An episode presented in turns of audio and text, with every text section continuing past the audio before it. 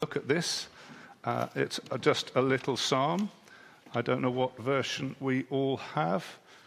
Uh, if you haven't got a Bible and you would like one, there are some in the shelves at the back, and somebody will help you to get one if you would like to. Just pop down and get a Bible. Anybody want one? Because Jerome's handing them out. Anybody want a Bible?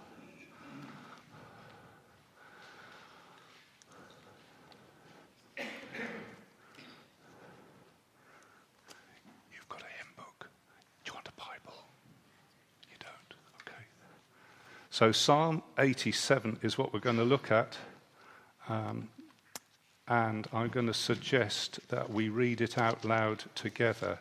So, um, the Bible looks like that. The hymn book looks like that. They're two different books. That one's got the songs in it, this one's got the, the scriptures in it. So, from this one, Psalm 87, uh, most of us have got an NIV. That's the one at the back. So, uh, can we read it out loud together. I'll read the first bit. It says, Of the sons of Korah, a psalm, a song. Now, out loud together. He has set his foundation on the holy mountain. The Lord loves the gates of Zion more than all the dwellings of Jacob. Glorious things are said of you, O city of God. I will record Rahab and Babylon among those who acknowledge me.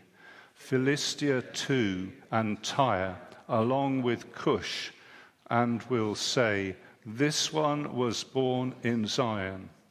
Indeed, of Zion it will be said, This one and that one were born in her, and the Most High Himself will establish her. The Lord will write in the register of the peoples, This one was born in Zion, Selah. As they make music, they will sing, All my fountains are in you. Okay, we're going to look at that psalm for a little bit. Uh, let's pray. Lord, help us as we open your word to be spoken to by you in the power of your Spirit. Amen. I've put here, which you may or may not be able to see, you don't have to be able to see them, I've put a, uh, uh, a little picture of that there, a little picture of a person here. I put a book here, and I tried to draw something splooshy there, but that was less successful. Okay, I think those pick out some of the key points of this rather remarkable psalm. It's only little, and as we read it, you probably thought, oh, that's pretty irrelevant. But actually, I'd like us to look into the psalm and see what it says. We're Christian people, and this is our book. The whole of it is our book. So this psalm is our psalm, and I would like us to take a look at it together. Um, so, this is a, one of these tele- telepathy questions. Do, do you know what I meant to draw here? Pardon? Castle. Yeah. I was thinking a city. That's a person. That's a book. And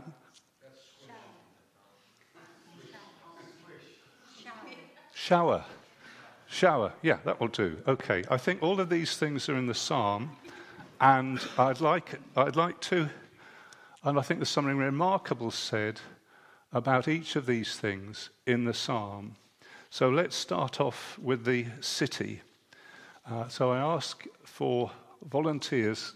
Don't all shout at once because I won't hear you, but um, um, what remarkable thing or things or anything really are said about the city? Can we work out which city it is, first of all?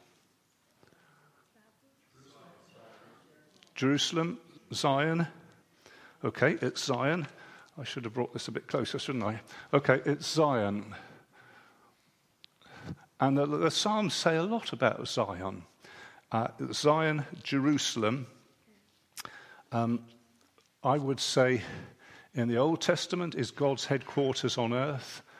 It's a huge change in the New Testament, which we pick up in the ministry of Jesus in his last days when he visits Jerusalem.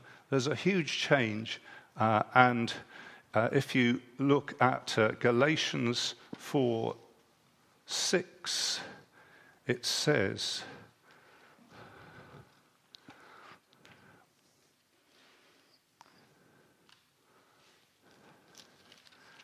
Galatians, oh, do I mean 4 6? 4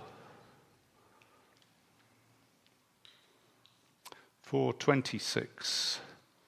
Uh, Paul is reflecting what it is to be a Christian as distinct from a Jew, and he says in Galatians 4:25, Hagar stands for Mount Sinai in Arabia, which corresponds to the present city of Jerusalem, because she is in slavery with her children.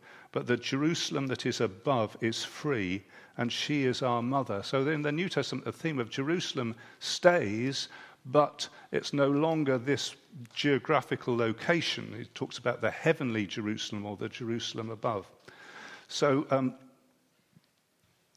Zion is one of the things here. What does it say about Zion? Just tell us some of the things that it, it says. Yeah. Doors of love. Doors of love. Doors of love. Which verse are you on? Um, yeah.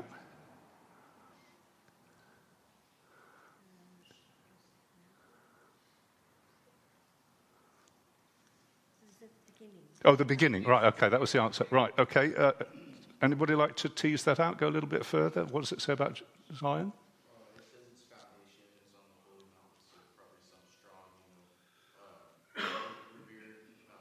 Thank you very much. Okay, Holy Mountain. So it's on a mountain. Uh, so that's a, a mountain. And it's a holy mountain. So this is not just some ordinary Middle Eastern city, it is a holy city. There's something distinctly godly about this. And I think you could sort of tease out the thought and say the mountain is sort of somewhere between earth and heaven. And um, so maybe there's something about that uh, of Zion. It's the, it's the city between earth and heaven, it's the holy mountain. Thank you very much. What, what, uh, anything else that it says about uh, Zion? city of God. Oh, thank you very much. Yeah, verse 3. The city of God. The city of God. The place where God lives, the place where the, uh, the Almighty dwells. What sort of things go on in this city that don't go on anywhere else that make it special? The Most High Himself will establish it. So, which verse are we in there? That's verse 5. The Most High Himself will establish it. So, we've got some titles of God here. Uh, the city of God uh, is referred to as the Lord, uh, Yahweh, the, uh, the I am, and is referred to as the Most High. So, we've got something very special things about the inhabitant of this city. Yeah, and the establishing. Uh, that's in the first verse as well, the foundation. So something very strong and secure about this. Established, foundation, the place of the Lord, the Most High. Thank you. Okay, other things that go on in this city that are that don't go on anywhere else, or Okay, I'm going to hold, hold that thought because I'm going to come to that in a minute. Uh, that, that, so, something about the nations. Let's just hold that for a sec because that's a great thought, but we'll, let's come to that in a moment. Uh, what did they do in. in yeah. Yeah. Thank you very much. Yeah, it says that the Lord loves this place. And you know, the, the, psalm is quite sparing about what it says, quite a short psalm, but it does say that the Lord loves this place. And I guess that's where our Sema got the gates of love, or that um, the Lord loves Zion. He has set his foundation on the holy mountain. The Lord loves the gates of Zion. And it actually says uh, more than all the dwellings of Jacob. Uh, it uses the word for tents. So uh, there's something quite special about this, isn't it? That um, God's people are, they live in all sorts of places, But this particular place, it says, the Lord loves the gates of Zion more than all the dwellings of Jacob. Yeah, so very special, actually, isn't it? We ought to be impressed by this. Um, and I'll just ask that question again. What else goes on in Zion that doesn't go in anywhere else, a particular thing? And Steve mentioned the temple. So let's, can we go any further with that thought? What happens in the temple? Worship, thank you very much. Worship. Anything else go on in the temple? It's glorious. Thank you very much. Yeah, we've got, we've got glory. Let's come back to that. But I'm, I'm, I'm trying to chase something down. Singing. Sacrifice is what I was looking for. Um, this is, the temple is not just a place of, of singing, it's also a place of sacrifice. It's a place of blood sacrifice. It's a place of atonement. And of course, all the other things depend on that. Uh, and the, the, Lord Jesus, uh, when he said, Destroy this temple and I will raise it again in three days, and they said, What on earth are you talking about? But the temple of which he spoke was his body. It says, yeah. So the, the, the temple thing is fulfilled in, in Jesus, and of course, he is the sacrifice as well. So before we move on from the, this city, let's remember it's a place of sacrifice. Um, and uh, it's a place that the Lord loves, and it is a place of glory. That's verse 3, isn't it? Glorious things are said of you, city of, of God. I think that's a remarkable thing, isn't it? Here is this city, and this is the place the Lord loves, where his people gather, where the sacrifice is made, um, and where he lives which in nowadays, as I was trying to say, is not a geographical city, but it, it's the Christian church. It's, it's us. Uh, we are the, the place where the blood operates, as it were, where people gather, where God dwells when his people gather together. So, the city bit.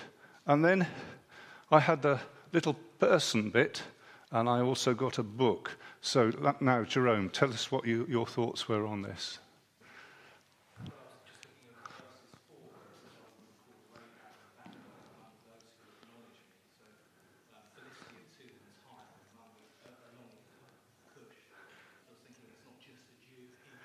Now, this, this is a really remarkable statement, isn't it? That um, who are the inhabitants here? Well, you would expect it to say uh, the God of Jacob, the people of Israel, but it, actually it's got a list of foreigners. And it isn't just any old foreigners. Would anybody like to uh, suggest what is particularly striking about this list of foreigners?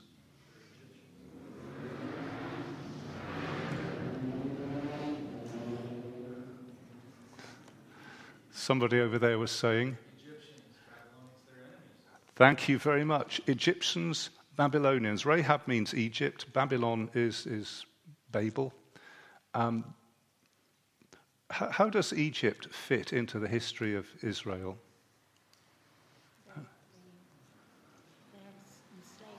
They enslaved them, yeah. Enemies, as you said, they enslaved them. Uh, so this is surprising. And uh, Babylon how does that fit into the history of God's people? It was the place of exile. It was the horrible place. It was the place of the utmost anti God uh, nation.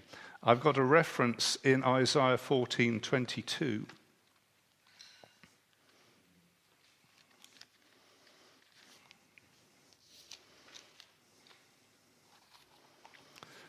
Isaiah 14:22 uh, Roger, could you read us out Isaiah 14:22, please?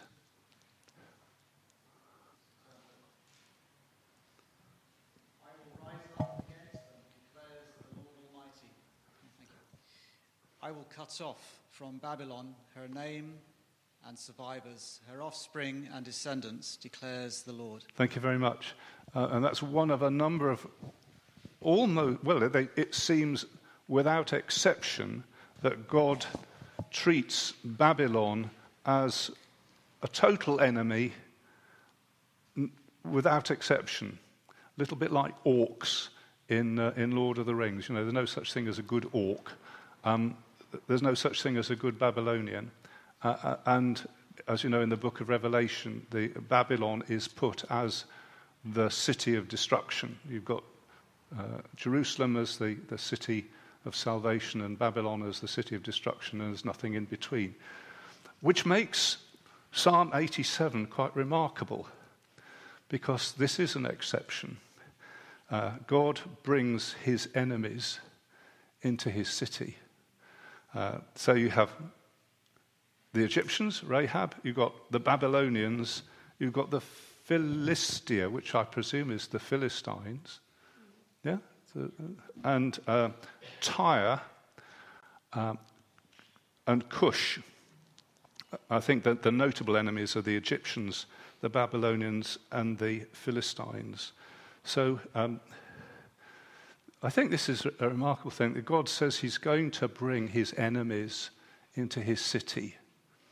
And I think what, that's what this week has been about, and the remainder of the week is about, isn't it? That God brings people who are not His by birth, by upbringing, by anything, into His city. And here it is in this psalm. Um, it's, it, it's the mission of the New Testament. So I don't really know how to draw that, but these, these foreigners, enemies, are brought near. Uh, you get that in the classic sort of Ephesians thing, the, the, the, wall of partition that separated Gentiles from Israel is broken down, and even the rubbish Gentiles, which is most of us, are brought into the, to the city of God.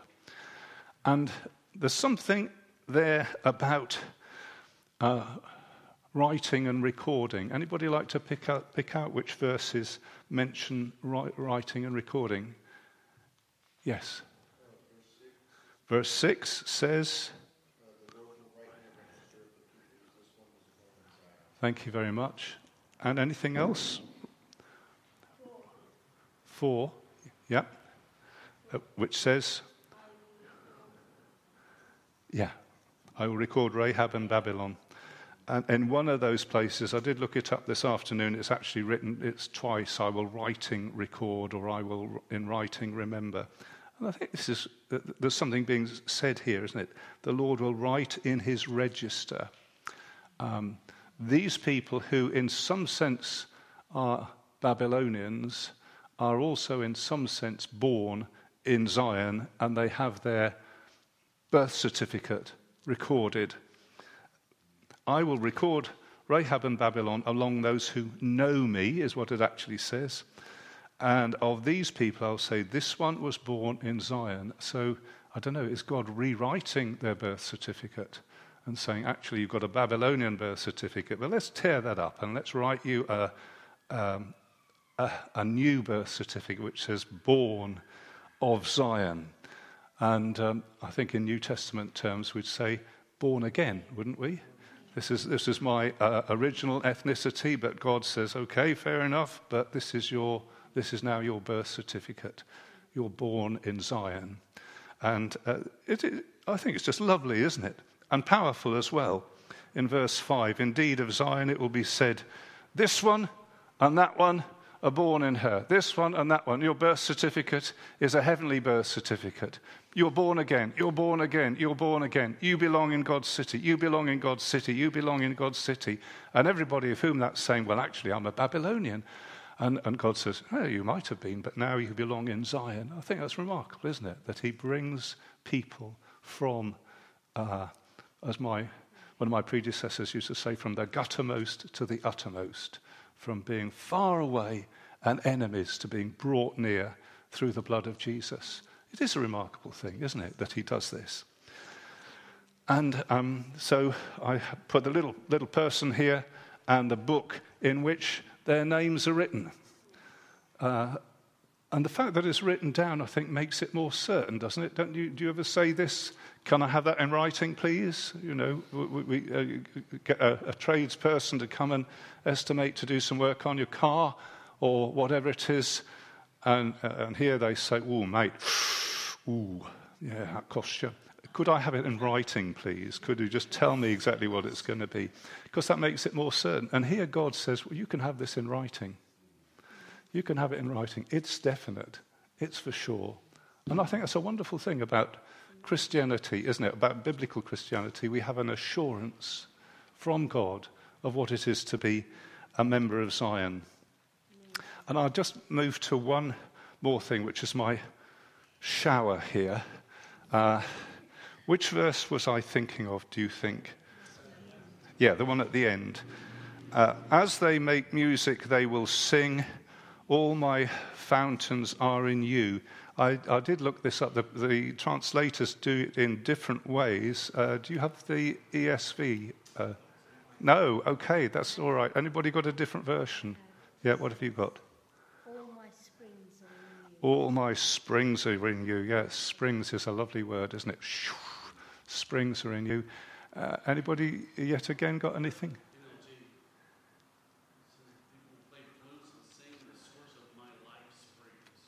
Okay. People play flutes. Excellent. Okay, uh, in, in, one of the versions it says singers and dancers, and I did look, look it up and I couldn't quite work out where the dancers come. But there's something musical here, isn't there? There's something joyful. Um, there's something uh, positive. Uh, yeah, joyful. And I, I'd like to think about that word springs. So here in England, most of the time we're up to our eyeballs in water because it always rains. Uh, shouldn't give away trade secrets like that. Um, but in the Middle East here, a spring is something to be remarked on, isn't it? Uh, in, in a dry and thirsty land where there is no water, to find a spring is a wonderful thing. Um, I put a reference to Psalm 46, which says, um, about the city of God. There is a river, Psalm 46, verse 4, actually. There is a river, the streams of which make glad the city of God. Uh, and there's a, a spring of water. That really makes the city habitable, doesn't it? And it also makes it joyful. Uh, in the New Testament, the idea of water is often, I'm not sure always, but often carried over well, if I said John 4, what, where would you go with that? Um, where would you think that that's the, the woman at the well, uh, where Jesus says, uh, if, if you knew who was asking you, you would have asked him and he would have given you live, living water. Yeah. And then later on in John's Gospel, he says, On the last and greatest day of the feast, Jesus stood up and said in a loud voice, If anyone thirst, let him come to me and drink uh, and rivers of living water will flow from within him. And it says, This he spoke concerning the Spirit. The Spirit was not yet given because Jesus was not yet glorified. Um, it, it, this is, uh, in New Testament terms, I, I think we, we, would say this is the work of the Spirit, that um, we have life through the Spirit of God and that's where our springs come from. Um, there's a, it's interesting, there's a connection here between, well, it looks as though there's a connection between uh, the springs and music. And we get a similar sort of thing, I think, in Ephesians 5, where it says, Be filled with the Spirit, speaking to one another in psalms and hymns and spiritual songs does it say making music in your heart to the Lord, or I got another verse mixed up? But uh, there's connection between music and, and uh, the work of the Spirit. So, anyway, here's this little psalm, which I, I think sort of leads us to think about some really good things. Um, the city of God that God loves, and the fact He brings in people who, by nature, have no right to be there, but actually are His enemies. And uh, he brings them in and makes it certain and secure because he gives it to them in writing.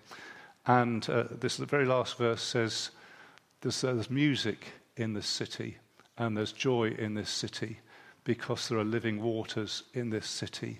And uh, I think we just say an amen to that, don't we? I mean, that's, that's. And I was just thinking in terms of this week. Um, num- number one, I think it makes us really glad to be God's church, doesn't it? I mean, whatever the numbers are, and you will have realized that our church is much smaller than the church in Livonia. Whatever the numbers are, it's a great thing to belong to God's city. The Lord loves the gates of Zion. I mean, of where else can you say that? Um, glorious things are spoken of you, city of God. It's a great thing to belong to God's